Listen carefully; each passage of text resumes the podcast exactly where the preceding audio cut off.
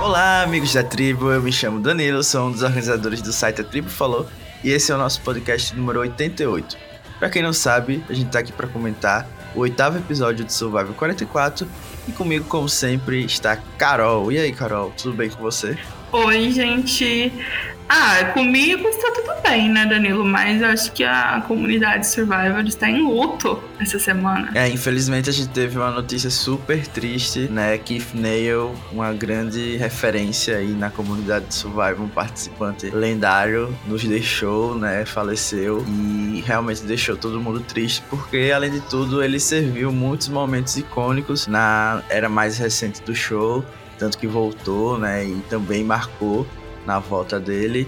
E fica aí esse podcast também, né, como uma certa homenagem, uma pequena homenagem para esse participante que nos entreteu tanto durante esses anos. É, eu acho que, acima de tudo, ele sempre foi um participante divertido de assistir, né? Que é o que a gente gosta. Sim, com certeza vai ter um carrinho de tuk-tuk para ele, aonde quer que ele esteja agora. Mas, um último recado antes da gente começar a comentar sobre esse episódio é que você pode encontrar tudo desse podcast no site tribufalou.com.br assim como nas mais diversas plataformas de podcast. A gente tá na iTunes, Spotify, Deezer, Anchor, Google Podcast e muitos outros.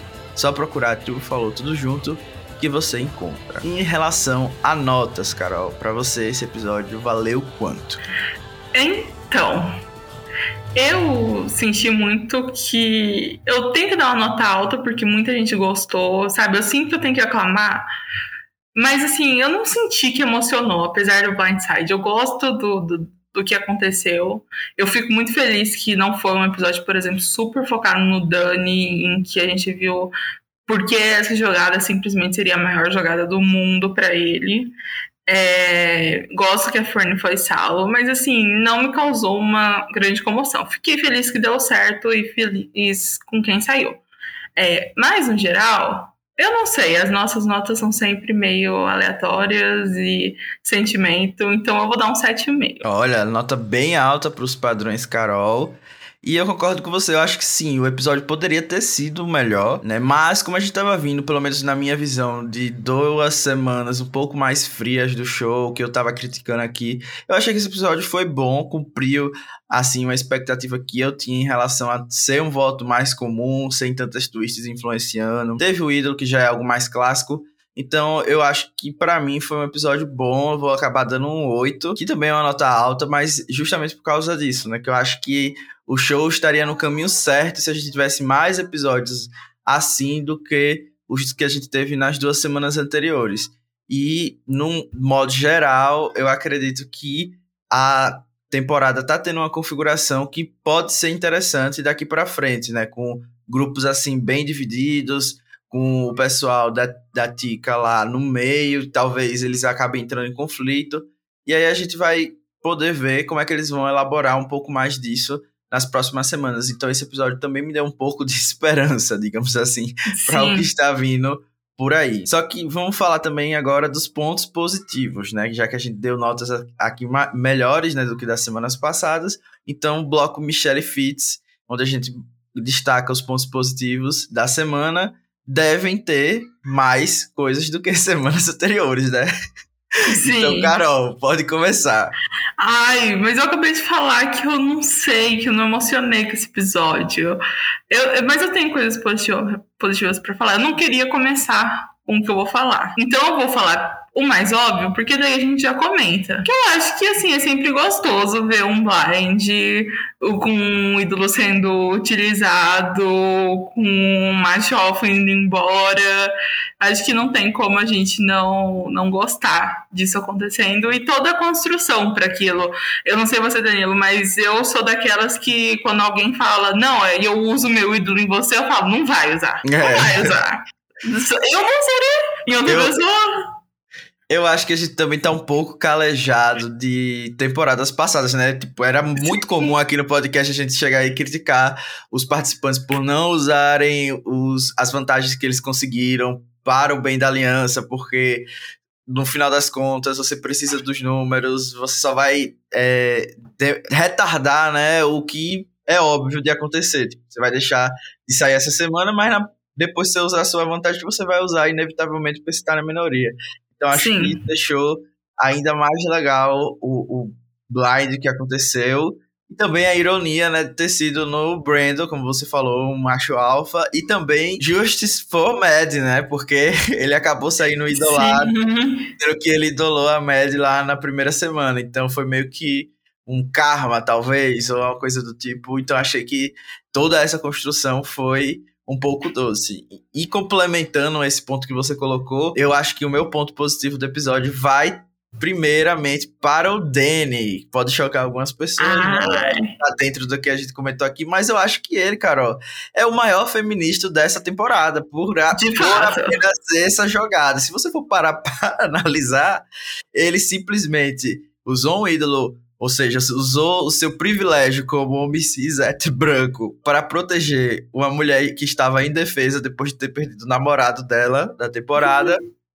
Ele é, ajudou o plano da Hyde dar certo, tirou um homem do jogo, né, que a gente estava precisando que isso acontecesse, e além de tudo, o mais importante disso que ele levou a Lauren para a vitória no challenge, né, a nossa vilã Sim. mais amarga do show. Ele levou a dupla, claro, a Lauren teve grande parte disso, né, mas como a gente tá dando destaque positivo para ele, eu acho que é importante elencar. E eu acho que assim, sem brincadeiras agora, eu, acredito que o Danny é um personagem interessante em alguns momentos, né? Tem, claro, semanas que a gente tava aqui criticando ele, mas eu acredito que só o fato dele ter a audácia de chamar o Jeff para soltar um peido na cara dele, tipo, para ele ouvir o peido, eu acho assim, foi de um, uma coragem imensa, sabe? Então acho que uma pessoa que tem um parafuso a menos na cabeça para fazer uma coisa dessa merece destaque positivo e também ficar um pouquinho mais tempo no jogo, porque pode ser uma pessoa imprevisível e nos render bons momentos. É que eu acho que o Dani ele sofre da questão da edição, de ser uma edição muito inconsistente. De, tipo, se a relação dele com o Brandon não deu certo, o que aconteceu? Aí ele quer eliminar a Lauren, mas ele acaba preso com ela no desafio, e aí ele decide usar o ídolo pra para salvar a Franny, sendo que ele sempre passou a vibe de que nunca faria uma coisa desse tipo, que ele joga por ele mesmo e tal. Então eu acho que é difícil você ter uma empatia a todo momento por ele, porque eu não sei muito bem qual é a dele, sabe? Mas, de fato, ele foi muito grande feminista. Talvez as últimas cinco temporadas, Danilo.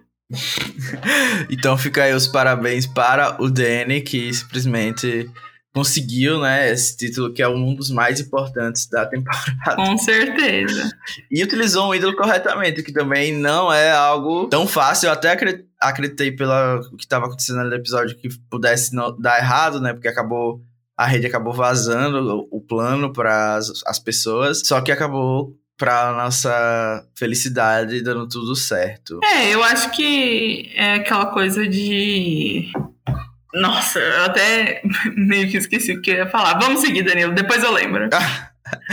tá, então vou dar meu próximo ponto positivo, okay. que vai ser um ponto colaborativo, porque eu acho que todos hum. da Tica meio que tiveram okay. o mesmo papel dentro do episódio e colaboraram de uma certa maneira. Então acho que os três merecem um destaque positivo nesse episódio, porque realmente eles executaram da melhor forma a posição que eles estavam no jogo né, que é essa posição de meio de campo. Eu acredito que muito dessa posição, querendo ou não, é por causa do jogo do Carson, né, que inclusive a gente viu que ele ficou um pouco doente, não aconteceu a evacuação, né, que a gente tava até cogitando que pudesse ter ocorrido.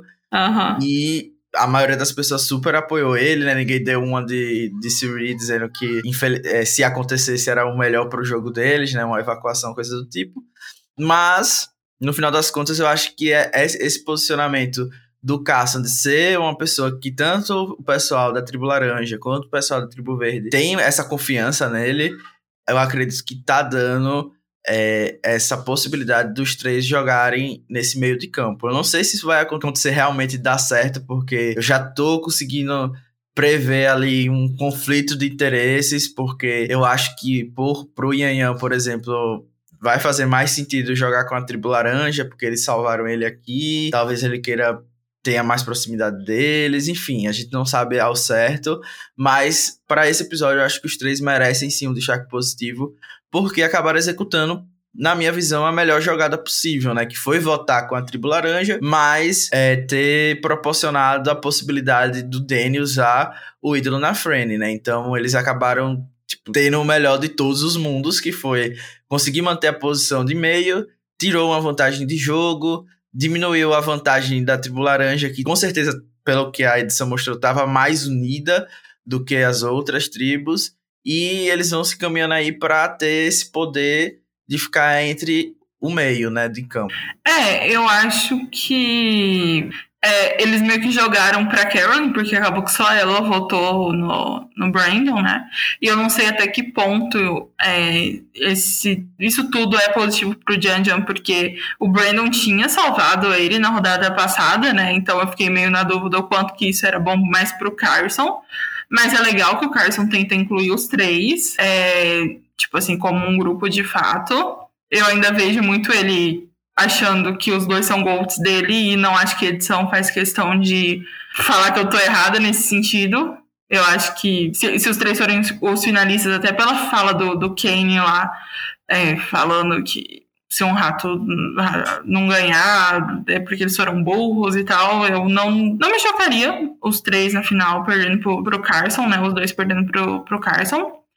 É, e me incomoda muito. Assim, eu acho que se você me coloca o ponto de vista da Karen, Danilo, eu já gosto, entendeu? E aí você não me colocou o ponto de vista dela, e aí eu fiquei chateada.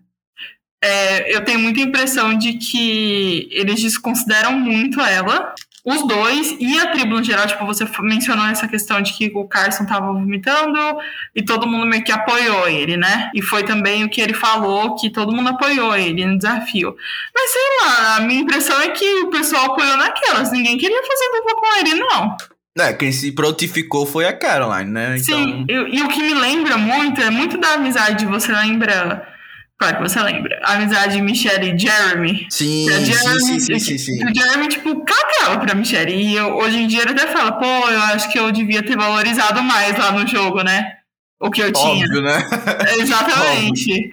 Então eu acho que eles, tanto o dia no episódio passado, acho que mostraram muito a Caroline muito preocupada com ele e ele, tipo, cagando. E nesse episódio também, assim, foi a, ela se prontificou a cuidar do Carson, porque era óbvio que, era, que ela faria isso. Mas o Carson meio que tipo, ai, mas todo mundo foi muito solícito, sabe? Eles, talvez eles não queiram demonstrar essa proximidade, não sei. Mas eu sinto muito falta de ver o ponto de vista dela. É, mas em termos de jogo, eu acho que ele se mantendo no meio, de fato, é uma estratégia muito boa se funcionar, né? É, porque eu, ah, de, depois eu sinto que eu estar no, no, aspecto negativo. Mas eu acho que se eles de fato conseguirem manter, vai ser bem importante. E eu acho que eu, que eu lembrei do que eu ia falar aquela hora sobre o Danny, mas aí a gente fala quando falar nas das twists, ok? Ok, então eu acho que eu vou citar o meu último ponto positivo, ah. que foi a rede nesse episódio. Ah, o meu também. É por isso que eu falei que eu não queria começar com isso, porque eu acho que é meio, meio estranho começar por ela. É, porque é meio chocante também, né? Sim. Mas eu acredito que, apesar de ela ter cometido alguns erros, né, assim, estrategicamente falando, de ter vazado informação que talvez pudesse colocar ela até em risco ou fazer o plano falhar, é, acabar a confiança, por exemplo, do Danny, né, que é o F2 dela. Eu acho que, de modo geral, ela teve aquela atitude que a gente sempre pede aqui no podcast, que é tipo, ah, você sabe que tá na minoria, não adianta você querer, tipo, jogar com a majoritária só para fazer número, você tem que, tipo, arriscar, a hora era agora mesmo, ela conseguiu identificar isso, e ela foi atrás de dar certo, né, tipo, convencer as outras pessoas, puxar o plano, eu vi que ela tava nessa, nesse posicionamento de liderança até, o que foi legal a produção como você falou, não ter minimizado isso, né? Porque era muito possível deles terem colocado todo esse plano no ponto de vista do Danny e eles não fizeram isso, então foi bem legal. E a gente viu que a, a rede mesmo, ela teve esse papel super importante de não se, se acomodar porque ela não seria o alvo é, imediato, pensar um pouco mais à frente e correr atrás desse plano funcionar. Eu, eu ainda não simpatizo muito com ela, confesso. Mas eu consigo uhum. ver ela como um destaque positivo nesse episódio, justamente por causa desses motivos, né? Eu acho, assim, que ela também poderia ter. Eu fiquei pensando, ela poderia ser ponto negativo para mim, porque me incomodou um pouco a cara de pau, pra ser sincero, no começo do episódio, dela aí no, no Yanhan ah, falar, falar que fez aquilo tudo. Tipo, ah, eu votei em você porque eu queria jogar com você depois. Foi basicamente o resumo da conversa ali para mim. Mas como o próprio Ian não ficou é, com, com atrito por causa daquilo, né? Não perdeu a confiança nela, aparentemente, não se incomodou. Eu deixei um passar, entendeu? Como ponto positivo. Eu achei que foi uma cara pau imensa. Eu ia ficar assim, pô, você acha que eu sou idiota, né? Você acabou de usar uma vantagem para votar em mim e tá dizendo que fez isso porque é, achava que o Messi não seria salvo de nenhuma maneira e que, enfim, aquela desculpa que ela deu lá no episódio. Eu achei que foi muita cara de pau, óleo de peroba, mas no final das contas, de maneira geral, acho que ela foi um destaque positivo sim. E foi bom ver que ela não, não é essa pessoa tão invisível como a gente tava tendo até agora dela, né? Uma pessoa que iria seguir assim a, caminho mais fácil sempre, que era a impressão que eu tava tendo dela. Então, é, eu morri com a cara de pau dela no começo do episódio também. É, o argumento dela é até o argumento certo de que assim, ah, eu não queria me meter na decisão de vocês. E como a Lauren tinha dois votos, né, ela poderia, poderia votar normalmente. Só que assim, então ela teria que ter gastado o voto da Lauren, né? Tipo, votar no Brandon porque ela sabia que o Matt e o Jojo estavam entre eles. Mas ok, eu morri com a cara de pau. Mas, Danilo, é muito interessante que você falou esses pontos e eu até concordo com você, mas eu ia votar na, na Hyde, de fato, como um ponto positivo, por ela ter sido uma jogadora meio caótica. Por ela não saber muito bem o que ela tá fazendo, assim, por não ser muito. Ela, tipo, por ela não ser confiável, por ela ser uma pessoa que ela fez o que ninguém tava esperando dela e talvez podia dar muito errado. E eu gosto de gente que não sabe assim jogar, não tá assim, nossa, eu tô fazendo um jogo perfeito. Ela simplesmente, ela é um pouco assim, ela pode colocar o, todo o jogo deles a perder em qualquer momento. E eu quero isso, sabe? Eu, eu, eu prefiro muito isso do que ela sendo um extra volt de um dos homens. Então, por, mim, assim, foi por isso que eu gostei dela. Quando ela revelou o plano, assim. Gente, que burrice, sabe? Que, que burrice. E talvez tenha sido o que fechou de vez o negócio. Mas podia ter eliminado o Danny. E, e assim, eu acho que talvez eu tenha dado esse, essa assim, essa avaliação positiva de fato, porque ela me iludiu talvez. Nossa, já pensou se eles decidissem eliminar o Danny com o seu próprio ídolo? Eu acho que seria, assim, seria incrível. Seria. Eu acho que a gente estaria aqui ainda mais animado. Seria um episódio nota 9. Seria incrível. Mas eu gostei dela, assim, por ela movimentar o jogo, mesmo que talvez não da maneira mais esperta, pra aliança dela. Não, acho que com certeza esse é um motivo super plausível, né? De gerar entretenimento ou pelo menos possibilidade, né? Como você falou. Tava muito perto ali da gente ter um, um caos enorme, dependia muito do que o Yanhan fizesse com aquela informação. Acho que o Carson teve ali um papel importante de frear e, e direcionar para o que ele achava que era mais prudente naquele episódio ou naquela semana, né, no caso, naquela votação. E no final das contas, a gente também teve um, um resultado interessante. Sim. E eu sim. acho que a gente pode ir para os pontos negativos, né? O bloco Nick Wilson, onde a gente destaca as coisas que foram piores no episódio. E, assim, para mim, eu vou começar agora, eu acho que o Kenny tá um, começando a me irritar um pouco. E eu acho. Eu tô até surpreso. Eu tô até surpreso, porque eu acho que ele é um tipo de personagem que, na maioria das vezes, iria pelo menos não me incomodar, mas não tá, não tá descendo, sabe? Eu acho que tá sendo um pouco irritante, eu achei um pouco arrogante também, apesar dele dizer que isso seria a derrocada dele, né? Quando ele agisse um pouco mais arrogante. E eu acho que ele já está agindo assim, né? E apesar disso não me incomodar necessariamente, né? Um, um, jogador arrogante, um confiante. No caso dele, eu acho que, sei lá, não, não, tá, não tá vingando. Não tô, não tô entendendo o que, é que a produção, na verdade, tá querendo com o Kenny, sabe? Tipo, tá pra mim, tá um personagem que só irrita. É que ele basicamente falou assim: Cara, agora a gente tem o poder para fazer um pagong. E ele ainda teve a ousadia de falar assim: e a gente vai ser o primeiro grupo a de fato eliminar e exterminar o outro lado. E assim, primeiro, falta de conhecimento de Survivor.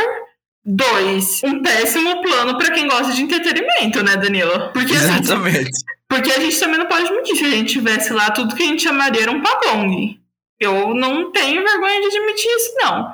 É, fechar o meu grupinho e, e ir pra final. Mas, assim, tipo, o nome Pagong existe porque na primeira temporada isso já foi feito. Sabe? Exatamente. Ou seja, Kenny, o inimigo do entretenimento. Então. E com isso eu acho que eu já posso puxar o meu próximo ponto negativo, que é justamente o Brandon, que também tava com essa mentalidade, né? Então, é. eu acho que eles acertaram muito nesse episódio, tirando o Brandon, porque, de fato, ele era essa pessoa que tava tentando jogar, como você falou, né? Como todo mundo, obviamente, vai querer jogar quando estiver lá, né? Da maneira mais é, safe possível, sem cometer grandes jogadas que possam ser arriscadas e por mais que a gente que esteja vendo ou até mesmo por mais que o Jeff Probst fosse esse tipo de jogada não são as que vão levar a pessoa à vitória, né? Porque como bem a gente destaca aqui, muitas variáveis podem acontecer, pessoas podem se irritar, enfim. Eu acho que nesse sentido ele também entra nesse ponto negativo de ser um jogador anti-entretenimento. E eu acho que ele poderia ter oferecido outra, outro tipo de, de personagem, né? Eu acho que eu consegui até ver em alguns momentos um lado diferente do Brandon, né? É, mais entretenimento do que um jogador game bot, digamos assim, mas não eu acho que de modo geral ele não conseguiu servir isso pra gente. Sim, sim. E é, ele teve toda a questão do ídolo lá no começo, né? Mas de fato depois ele virou só mais um. Não vai. Não vamos dar spoiler da última da última sessão do nosso podcast, mas eu concordo com tudo o que você falou. Mas, olha, eu sei que eu reclamo toda semana disso, mas eu vou continuar reclamando, quando anunciaram a tal da twist das duplas, eu entendi porque mostraram que o Carlos não tava vomitando, porque era para criar esse plot. Mas assim, Danilo, eu tô exausta dessa edição dele. É, eu acho que assim, se ele ganhar vai ser muito chato. E todos os outros, até os que eu não gosto, tipo o Danny o Kane, eu acho que teria que ser uma trajetória mais interessante, sabe? Seria uma coisa menos óbvia e que a gente falaria, nossa, ok, funciona, assim, essa pessoa cresceu em determinado momento e tal. O Carlson, assim, se ele ganhar, você vai falar, nossa, mas só ele teve edição uma temporada toda. Não sei se você tem essa perspectiva também, mas eu digo no sentido, assim, de que ele Ai, porque é óbvio que todo episódio ele fala como ele tá numa boa posição, e aí você já teve as montagens dele. Não tem mais montagem, né, hoje em dia. Só o Carson teve umas duas, três. Aí agora, porque ele ficou doente, e eu, pelo menos assim, eu sinto que dependendo da pessoa que tá vomitando, eles não mostram, sabe? É, eu acho que muita gente passa mal no show. acho que é mais comum do que a gente imagina. Principalmente e, assim, depois eu... de comer, né? Isso, e eu tô cansado também dessa edição do Carson. A gente já deu vários destaques negativos para ele. E eu acho que eu, eu, aprendi a aceitar essa temporada assim, porque é o que vai acontecer até ele ser eliminado e aparentemente vai demorar para isso acontecer, se acontecer. Então eu tô aprendendo aí a aceitar esse relacionamento do jeito que é, e é basicamente isso. Porém, uhum. o meu uhum. próximo ponto negativo eu acho que vai chocar um pouquinho nossos telespectadores e até mesmo você, Carol, que é a Franny. Ah. Apesar dela ter sido ponto-chave do episódio, eu achei que ela, de modo geral, foi uma jogadora muito passiva para quem estava na linha de fogo, né? Talvez tenha sido uma decisão da edição, pode ter sido, mas eu achei que ela fez muito pouco para quem estava ali em perigo, né? Ela dependeu muito da rede e até mesmo do Danny, óbvio, com o ídolo, e talvez ela pudesse ter feito muito mais para tirar o alvo das costas dela, né? E acabou que talvez tenha dado certo por sorte. Porém, o meu ponto negativo mesmo vem não por causa disso. Foi talvez uns 10%.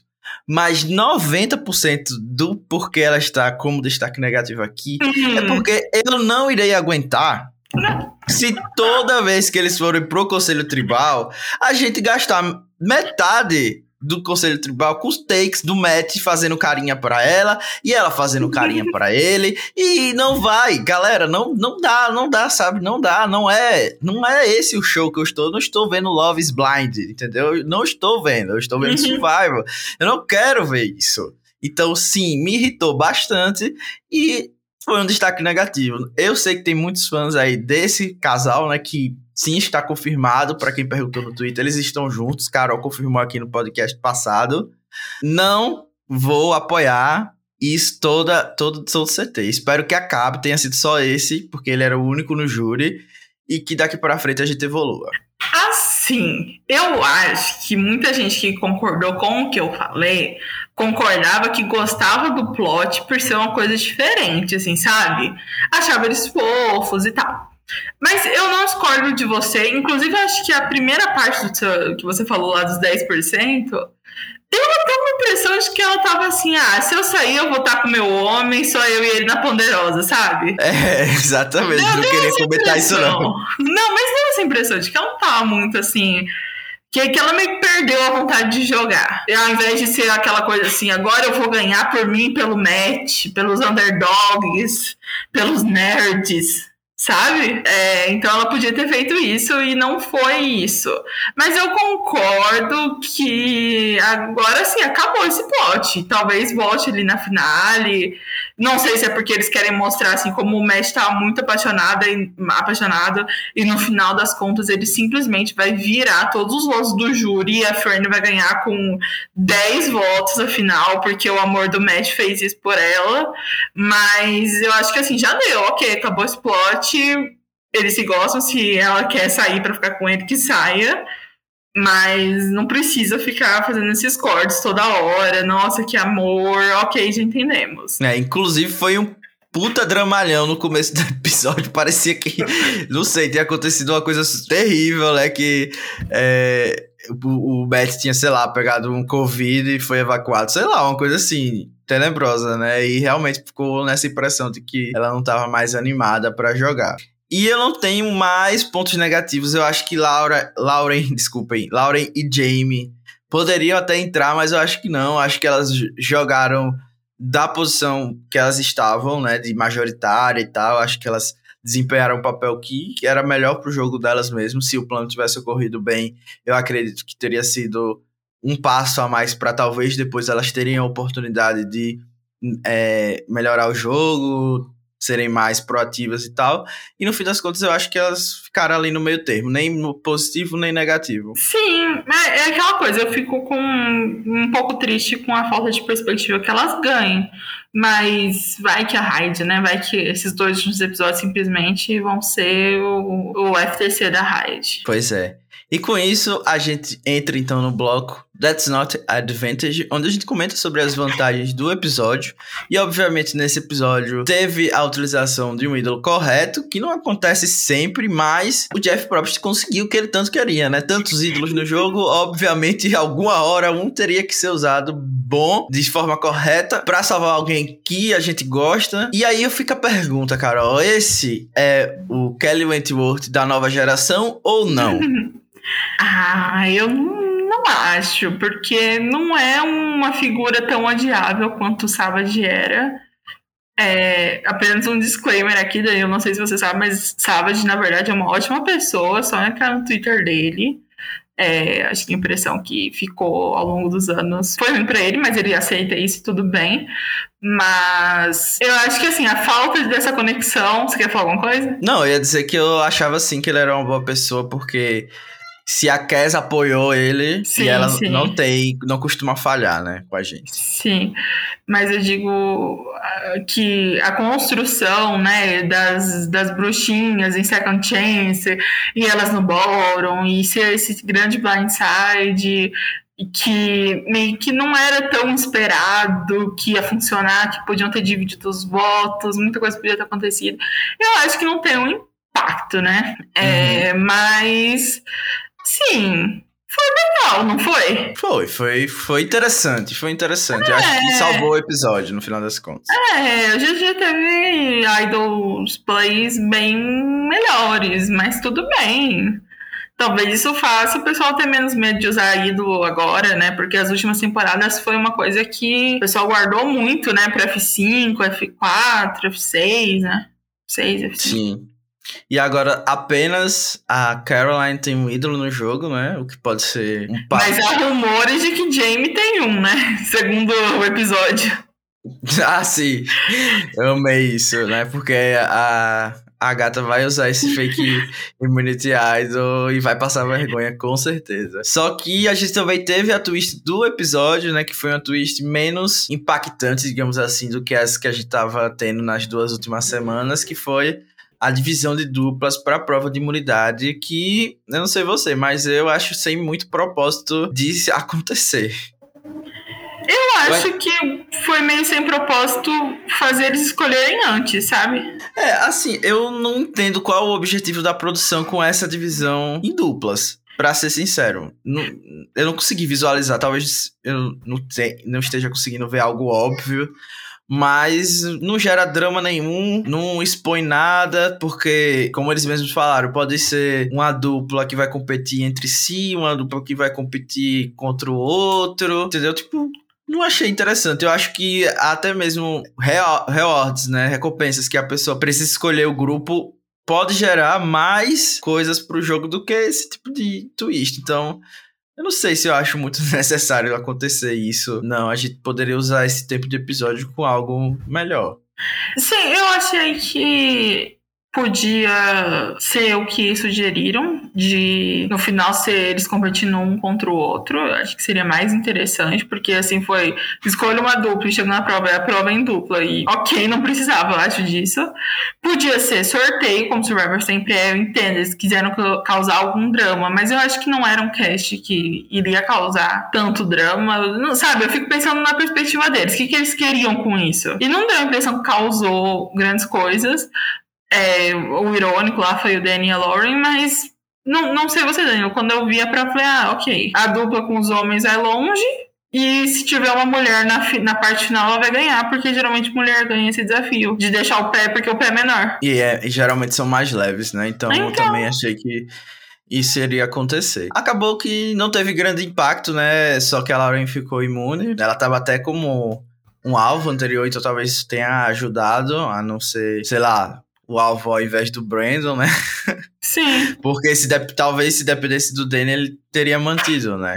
Sim. O alvo na Laura. Então talvez tenha tido assim um impacto. Mas como a produção não mencionou isso, acho que também a gente não pode considerar, né? E com isso, acho que a gente pode ir pro próximo bloco, que é o At Least You Made the Jury, né? que inclusive é uma referência ao Savage também, né, que a gente comentou aqui, Sim. da, da Ave Maria. E aí, Carol, a pergunta de sempre: o Brandon fará falta? Ah, não fará, né, Danilo? Acho que ninguém vai falar que ele fará falta. Até eu, não sou fã de Dani, assim. Acho que o Blind seria mais gostoso? Sim, seria muito assim, nossa, seria chocante. Talvez fosse de fato o Savage da nova geração. Mas, assim, Brandon não vai fazer falta nenhuma. É, inclusive acho que ele foi tarde. Né? pra, ser, pra, ser, sincero. Eu acho que ele seria o FB perfeito da temporada. Infelizmente não aconteceu.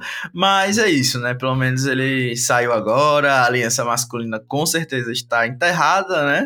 E, e por incrível que pareça, mais homens saíram agora, né, do que mulheres, por causa das evacuações, uhum. óbvio, mas não deixa de ter mais mulheres no jogo, então talvez a famosa aliança feminina vem aí Sim. nos próximos episódios. Deixa eu te perguntar só uma coisa. Quando ele achou o ídolo, o que, que ele fez com o ídolo falso? Ficou com a. Com quem? Não, eu acho que como ele. Eu não lembro agora totalmente, né? Mas como ele achou em grupo, né? Talvez. Ah, é, na frente de todo nada, né? isso. É. Ah, Mas é. quem, quem realmente fez o fake Immunity Idol foi o Matthew, né? Que deixou com a Jamie. E ficou, a Karen a gente, que deixou com a... A gente ainda tem essa, esse fantasma aí do que o que aconteceu com o ídolo do Matthew, né? Que ele pode ter deixado aí pra alguém. E a gente e, ser e, surpreendido querem... com aquele flashback.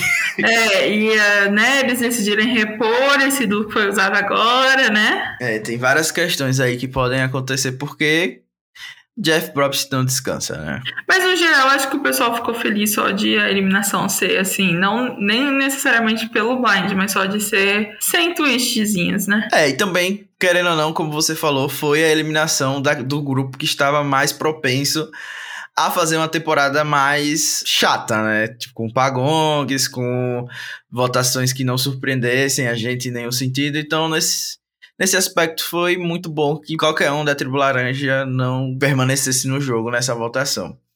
Então acaba que a gente tem três agora de cada tribo, né? Três da tribo laranja, três da tribo verde, três da tribo roxa. Então o jogo tá talvez bem balanceado. Eu acredito que a gente possa ver várias novas configurações daqui para frente, porque eu acho que o Brandon era essa pessoa que tava unindo ali eles. Eu não acredito que o Kenny consiga fazer esse papel. Sim. Então eu tô com bastante esperança, assim, pro futuro do jogo. É. Eu, eu, eu tô com esperança também. Acho que pode dar, dar bom, assim. Não tá nada muito claro. É. E acho que com isso a gente comentou a maioria das coisas que aconteceram no episódio. Se a gente esqueceu de falar alguma coisa, comentem.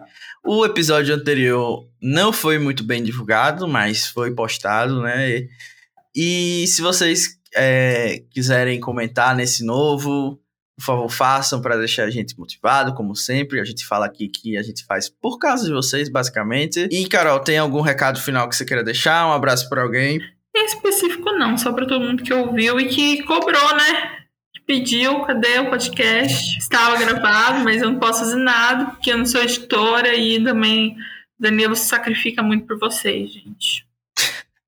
Não é um grande sacrifício, não, É, mas. o sacrifício é a missão dele, da vida dele. É, gravação, hoje em dia, meia-noite, a gente não está mais conseguindo fazer porque temos responsabilidades, precisamos dormir, estamos velhos, não conseguimos ficar de virote. Então, é sobre isso. E eu acho que, como sempre, fica aí um beijo para todo mundo. Tchau! Tchau.